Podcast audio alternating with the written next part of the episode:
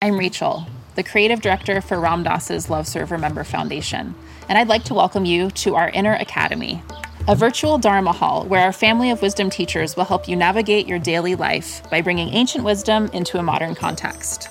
With over 200 hours of audio and video teachings, meditations, and practices from teachers like Ram Dass, Krishna Das, Sharon Salzberg, Jack Kornfield, Roshi Joan Halifax, Joseph Goldstein, and many more the Inner Academy is your core resource for finding balance, presence, and navigating the ups and downs of your daily life. The Inner Academy has guidance for every step of your journey. Choose from an annual or monthly membership and gain access to past and future courses, retreat replays, virtual community, and much more. If you've been familiar with Love Serve Remember Foundation for a while, you'll know that most of our offerings are given freely or on a sliding scale basis. So when you subscribe to the Inner Academy, you're paying it forward and bolstering our ability to continue creating accessible offerings for all in the future, as Ram Dass wished for us to do. Be here now and start your journey with Ram Dass's Inner Academy today. For more, visit ramdass.org forward slash inner academy.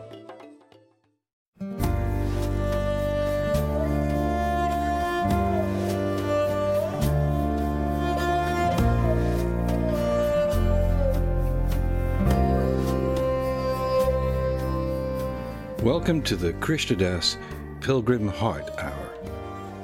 This podcast is a manifestation of our interconnected lives, and we wish to keep it free at all costs, if you can say that. So, we are dependent on the generosity of you, our listeners. So, please go to mindpodnetwork.com slash KD and either use the donate button or just bookmark the Amazon portal. We receive a small percentage of however much you pay for whatever you bought. Nothing extra for you, but a tangible contribution, if small, for us. You could also sign up for a free trial with the voluminous audible.com. We get something out of that too. We thank you for the support and allowing us to continue presenting Krishna Das's excellent talks. One time I asked uh, uh, woman Siddhi Ma, who was one of Maharaji's greatest devotees. I said, Ma, should I meditate? I was feeling guilty. Guilty? Hi, guilty over there. I was feeling guilty. I thought, Ma, should I meditate? And she said, Krishnas, in the 40 years that I was with Maharaji, he never once asked me to meditate.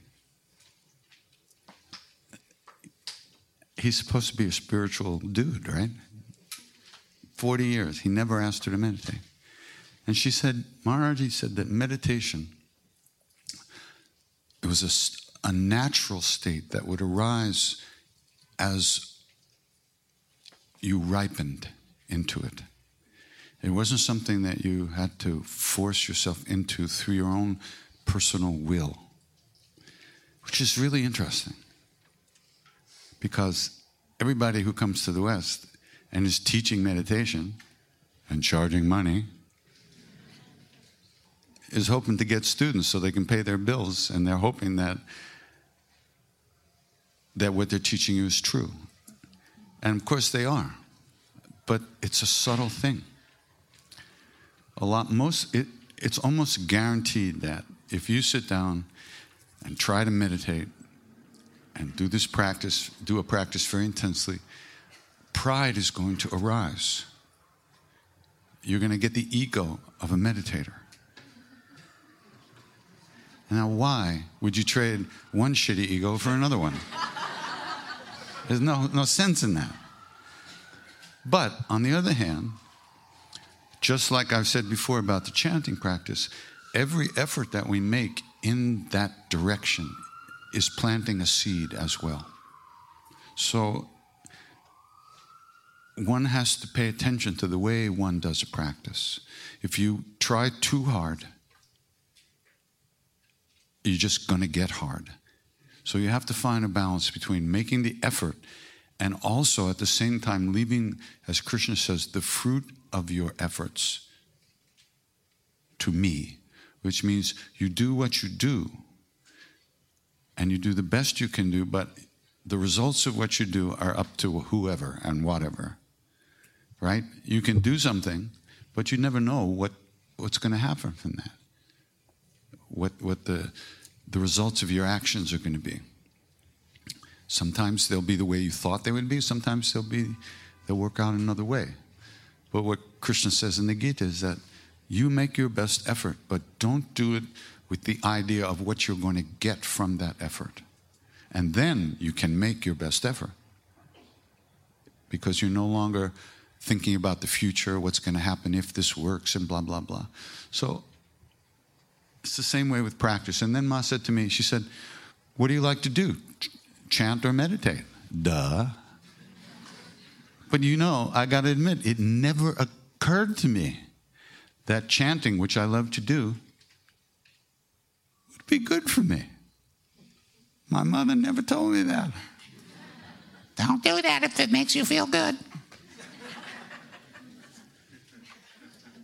I don't know about you, but that was my house. So, I mean, I mean, I knew I, I, knew it was good for me. I knew it was a spiritual practice. I knew I'd like to do it. But the way she said that, I went, oh, you know, it was very interesting.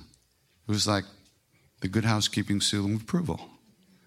It's like, oh, chanting is it's enough. It's good. It's the way it is. It's good.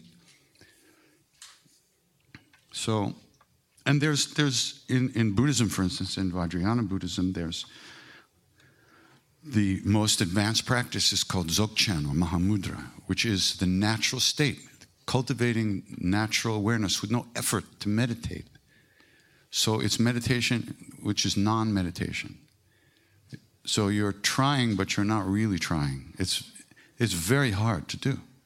You're just, so where we are, what we're starting to do is just trying to gather ourselves in a little bit just get somewhere within 500 feet of our ears, you know, just somewhere, just somewhere near where we are, and start to cultivate the ability to pay attention. The first step in meditation is what is samatha or concentration practice, which means trying to bring the mind to one point. But forget about it. You know, you can't, it's almost impossible to get up in the morning, go to work, come home, and find some time to bring your mind to one point. It ain't to happen. It takes time, and it takes takes making space in your life for that to happen. I mean, you can do practice every day, and you can live your life, but you should go somewhere to retreats, take a week off, an after, a weekend, and something, and really do some intense practice every once in a while. It shifts things around. It's a very good thing to do in Burma, when people go on vacation, they go to monasteries and meditate. At least they used to. It's very interesting. That's their idea of a hot time. I don't know. So,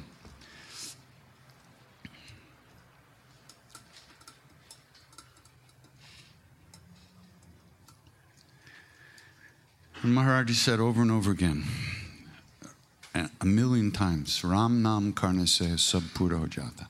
From repeating the names, these names, what they call the names of God in India, everything is brought to fullness, to completion. This is a very deep statement. From this practice, we're ripening ourselves. We're ripening ourselves. And we find that our lives change very gradually around us without us even noticing. Some of the stuff that is difficult and, and not necessary for us kind of disappears, just leaves our life. And other stuff that's helpful to us shows up. And it's all from turning within. And whatever practice it is, whatever path, whatever religion, whatever trip, it's all, it all lands up in the same place. Right where you are. There's nowhere else you're ever going to be except right where you are. Right here. Today, tomorrow, next week, 10,000 lifetimes from now. When you ask yourself, where am I? Right here. So to get really here, means to be able to let go of all the thoughts and emotions and the stuff that goes through our goes through and pulls us away. And it's simple. It ain't easy, but that's what it is. And everybody can do it. You can do it because you're already here. You just kind of, you know what a schmear is? It's like a piece of cream cheese put on a bagel and smeared. That's where our brains are, you know, we're just a schmear. So we're just trying to gather it up, get it on the bagel right in the right place.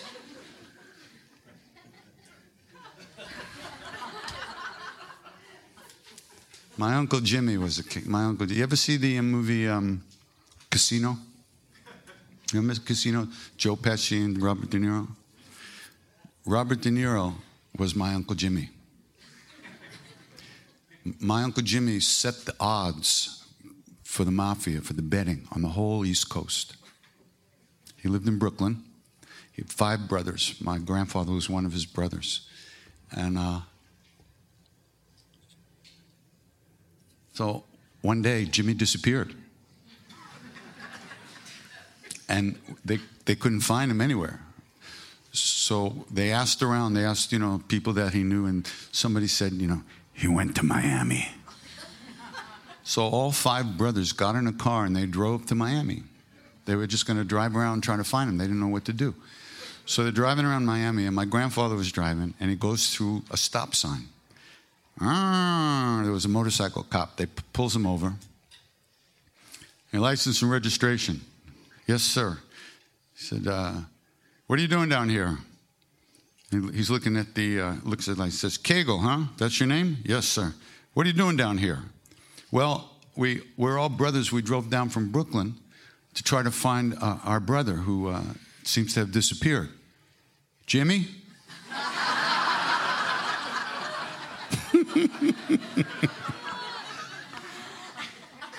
he, he led my grandfather and his brothers through the streets of Miami right to my Uncle Jimmy's house. He was down there a few weeks. He already had the cops on the payroll. This is my lineage.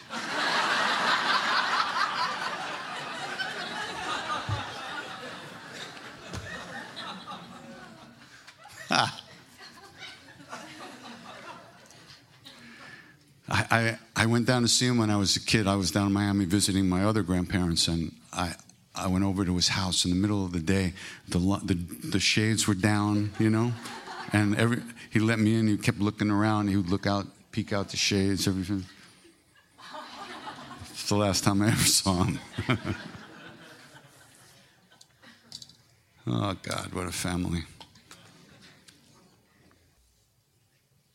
And Maharaji, there we were sitting with this guy, right, in this little temple in the Himalayas. He's sitting on a cot, a little like wood bench, and we're just sitting around him. like this all the time. We could not take our eyes off of him. You would, you know, you know how when you're in really when you fall in love. Anybody ever fall in love? You know. You know how it is like when you first see that person. It's like the first like two days or something like that. It's like, You know? This is what it was like 24 7 for everybody who was there. You couldn't, your eyes, and there's all these, you know, the scriptures always talk about how, the devotional scripture talking about how when somebody would see Ram, their eyes wouldn't leave Ram. Their bodies would want to go away, but their eyes couldn't take, they wouldn't leave because of the beauty and the, the, the and it seemed like there was all the beauty in the whole universe was wrapped up in that little blanket. And you just, your eyes just did not want to go anywhere else. You plugged in, you know, because you couldn't believe what you were seeing, and yet you know you were seeing it. Oh, man. Ah, then, you know, in case you think that's just so great, which it was, think of how it felt when that body died. And then all that love just disappears. And there's nowhere you can find it anymore except in your own heart which is the last place you ever want to look. That's when the shit hits the fan. And then you have to do it. I mean, either that or you live, you know, unfulfilled. That's why I started chanting. I was lost. I was gone. When he left the body, I, I said, big, most of me said, fuck it, I'm out of here. Next. And I just lived. I, I just, I never thought I'd be happy. I never thought there was any chance that I would want to be alive, you know. And it got worse and worse and worse. And then I was standing in my room. I had a place on 82nd Street. And I, all of a sudden, I walked into the living room and I, all of a sudden, I knew that if I did not sing with people, it was very much with people, not alone in my room. If I did not sing with people, that I would never never be able to clean out all the dark shadows in my own heart. And I saw that it was only that stuff that was causing me suffering. So, what was I going to do? I had to decide whether I wanted to live or die.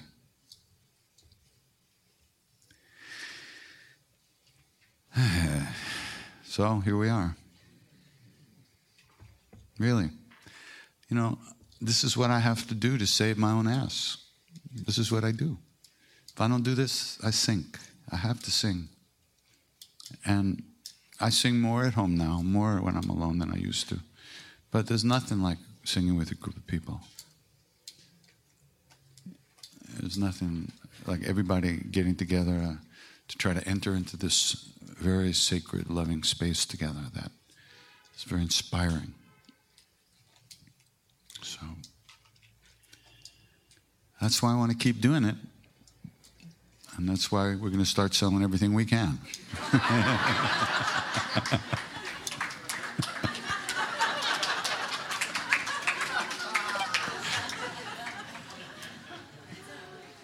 nah. you know, I, love it. People think because I'm semi famous in a small little people think I'm rich, you know? I love it when people think. And I, I have to tell them this story when I was in the jungle in the old days, uh, in 19 mid 80s. I was hanging out in the jungle with a very old yogi. At the time, he was 163 years old. Really, true. And now he's still alive. So he must be what, 180 something. And this guy once said to me, he said, you know, he was he was very sweet. I mean, you can't believe how sweet these guys are. And he was just hanging around. He, he looks at me one day and said, Oh, you remember when Lincoln was shot?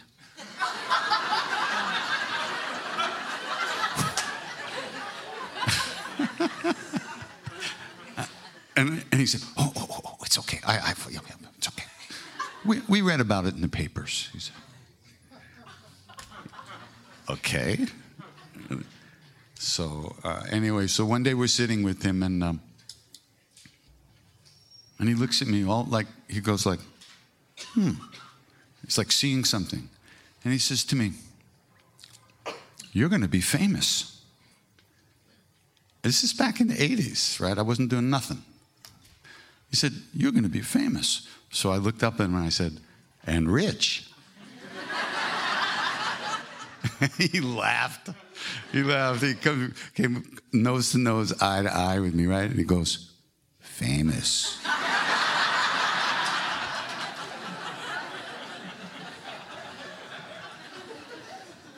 Too much. He was really something. Oh, you know, hanging out with these kind of people, uh, it's just, you can't believe. It's just so amazing, you know. We don't see enough of that here, you know, in, in the West. We don't see. I mean, I'm not saying people there aren't people like that, but we don't we don't trip over them every day. Like in India, boom, you know, oh, another one. It's like that. And some of these Rinpoche, some of these lamas are just so cool, you know.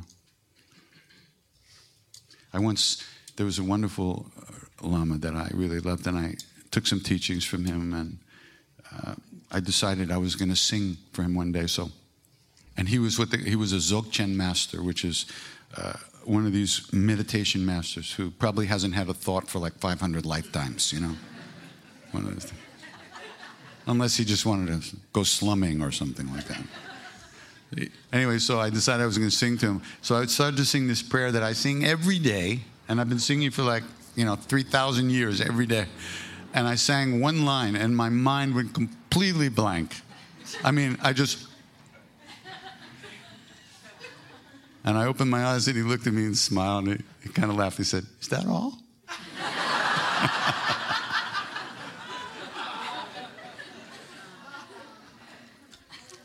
You know, you can't buy that. You can't buy that. It's just too great, you know. Hi, Since- how are you? I'm good. How are mm, you? I haven't seen you in a long time.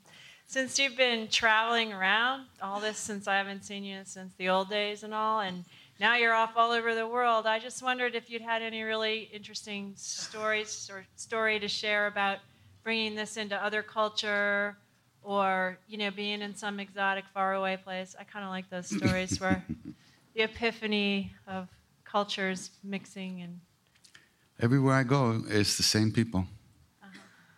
You know, it's exactly the same. Um, that's the amazing part, you know. I mean, Kiev, right? Talking to a, boop, a group of Ukrainian people. And it's the same stuff, same questions, the same stuff, everything. You know, it's just so weird. And uh, it's, it's, it's such a great experience to just go everywhere and just find everybody wants the same thing. Everybody has the same problems. You know? It's just amazing. Really amazing.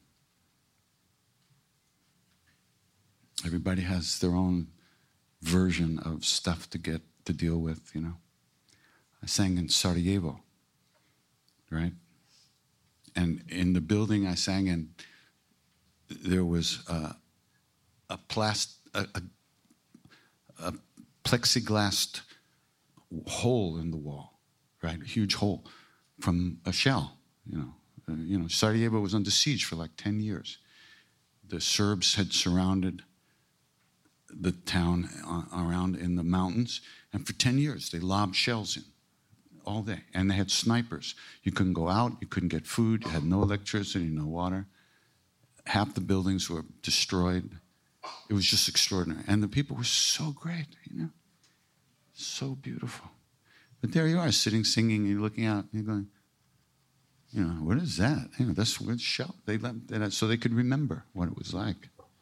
It's amazing. Uh, so many experiences like Yeah. just wanted to know if you remembered the words from Blind Faith. Uh huh. The board, I think not blind. Is it called Blind Faith or Book You of- mean uh, Presence of the Lord by Blind Faith? Blind yeah, Faith's the the group. first, the one, or the second? I've only, I, I won't, I have, how's it go? I won't, I have finally found a way to live, you know, just like I never did before. Yeah, it's a great song. I sang that once in LA, really stupidly. Huh? Not today. Not today, no. Because he was talking about heroin. You know that, right? What are you going to do? It's a good song anyway, even without heroin. Might be better with heroin. I have no idea. But I couldn't tell you about that part of it. Okay, we're working our way across. Go ahead. Walk, walk. Step on people. Go ahead. Maybe just pass it or something. There's a few people on that side.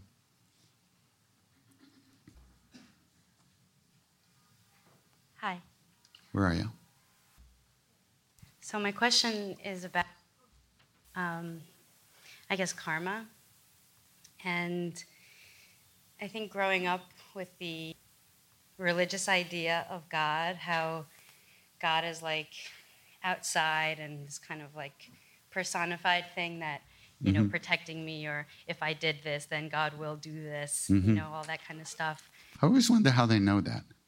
Well, yeah, Okay, so, go ahead. well, now is that kind of going away in place of creating good karma? Yeah, you know, not not really.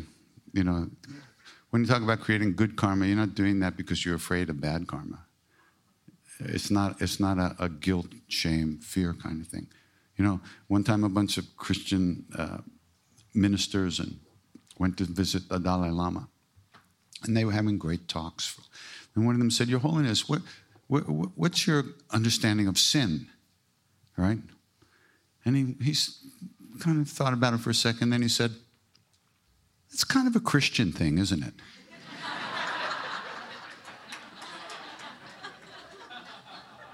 Whoa.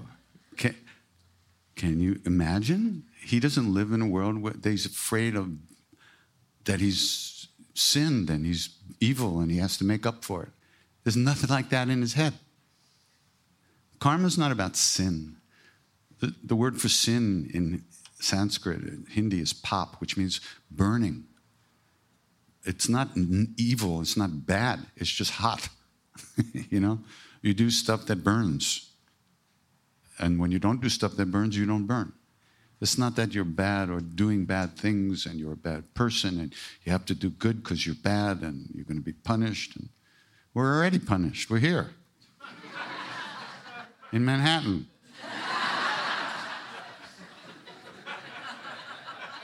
You saw Escape from New York, didn't you?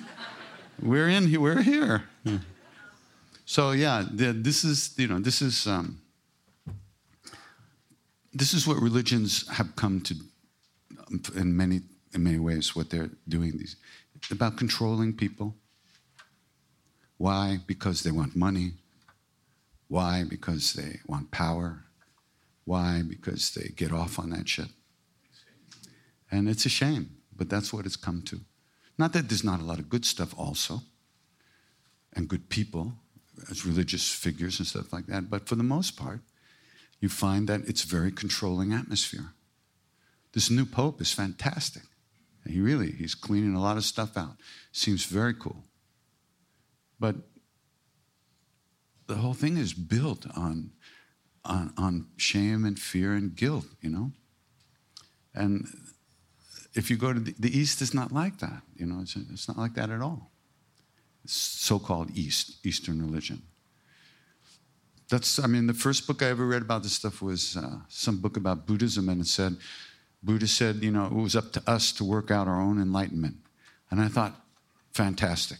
This, not, not that I thought I could, but at least it wasn't up to somebody else, right? That I'm already fucked before I start.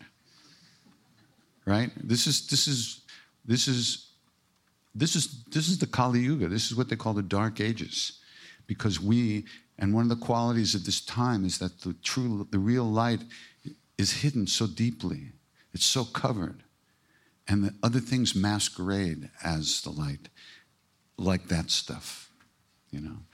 First of all, I have no problem with Jesus. I love Jesus. Praise the Lord. I love Jesus. I do not love Christianity. And neither did Jesus. He had nothing to do with that shit. If I'm not mistaken, he was already dead 100 years before anybody started doing anything. So, how did this happen? People with ideas, with desires, created all that nonsense. He didn't start a religion. He was trying to clean up the old shit that was hanging around. So those feelings are very, it's good to see them, and it's good to see how much of a hold they have on us, and how much of our lives are propelled by our sense of shame and guilt and fear and belief that we're no good, right? It's really, so when you sit down and watch your breath or do some chanting, there's just you there. There's nobody else, just you. You see, then you begin to see all the things you unconsciously believe about yourself. That's when you have a chance to start letting go of that stuff. It's not easy because it's deep. Because it's not just us, it's our parents, their parents, their parents. Everybody we've ever known believes the same stuff. not so many people have come through that that say, hey, it's okay in there. Don't worry so much. What's the matter? Right? Not so many people. They all say, oh, mm, be careful. And we, uh, we just unconsciously accept all that. And none of it's true. Not one thing about it is true. Nothing. You're not evil. You're not bad. You don't need to be saved.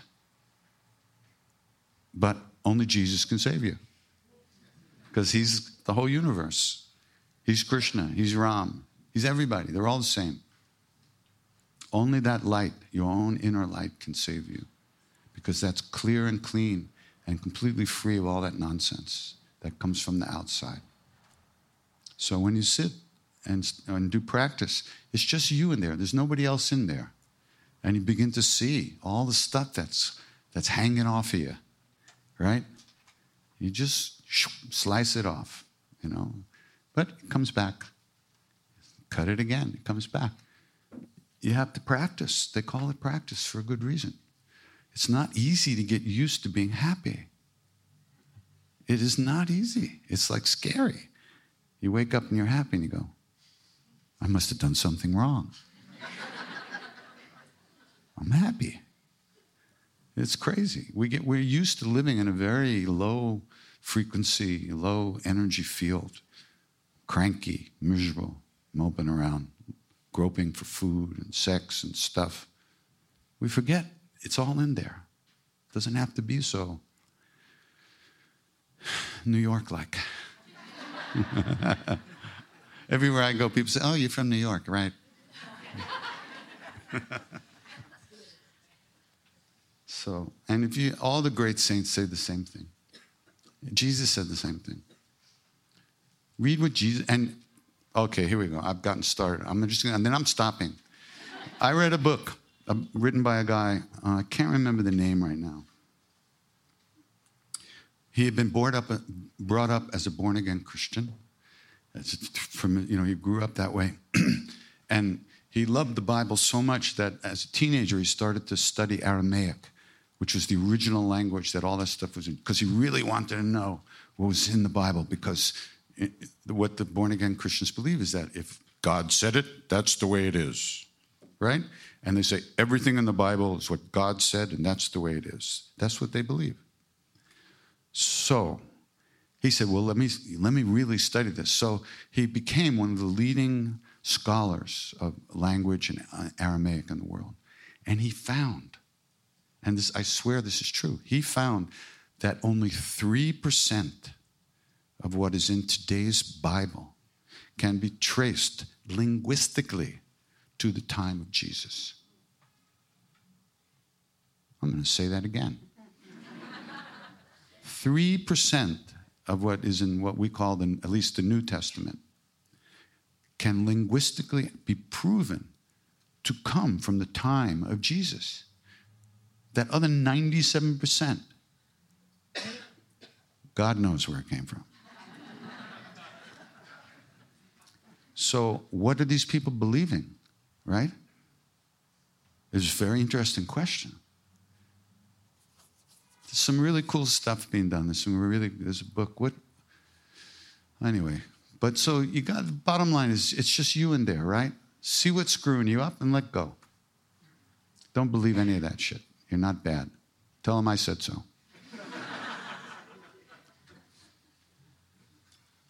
Don't tell them where I live, please.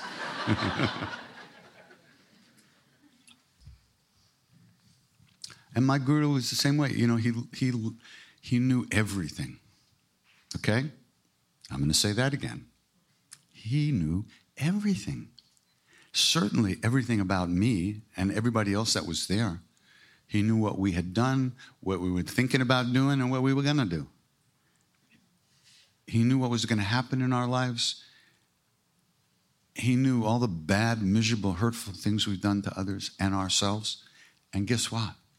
He loved us insanely sweetly, unconditionally, just as we are. He didn't make a deal with us. If you change, He'll love us, right? Uh uh-uh. uh He loved us right at that moment, completely, knowing everything we've ever done, knowing everything we thought about ourselves. Also, that was that was hard to take. Really, it was hard to, you know, you say, "Oh, I wish I was with the guru." Bullshit. You think it's easy to sit in front of that? Can you go out and sit in front of the sun all day like this? You know, you get fried. And that's what it was like 90% of the time frying in that love, in that intensity. And then just when you thought you couldn't take one second more, boom, he hits you in the heart with a banana from 50 feet away. and he looks and he goes, ah!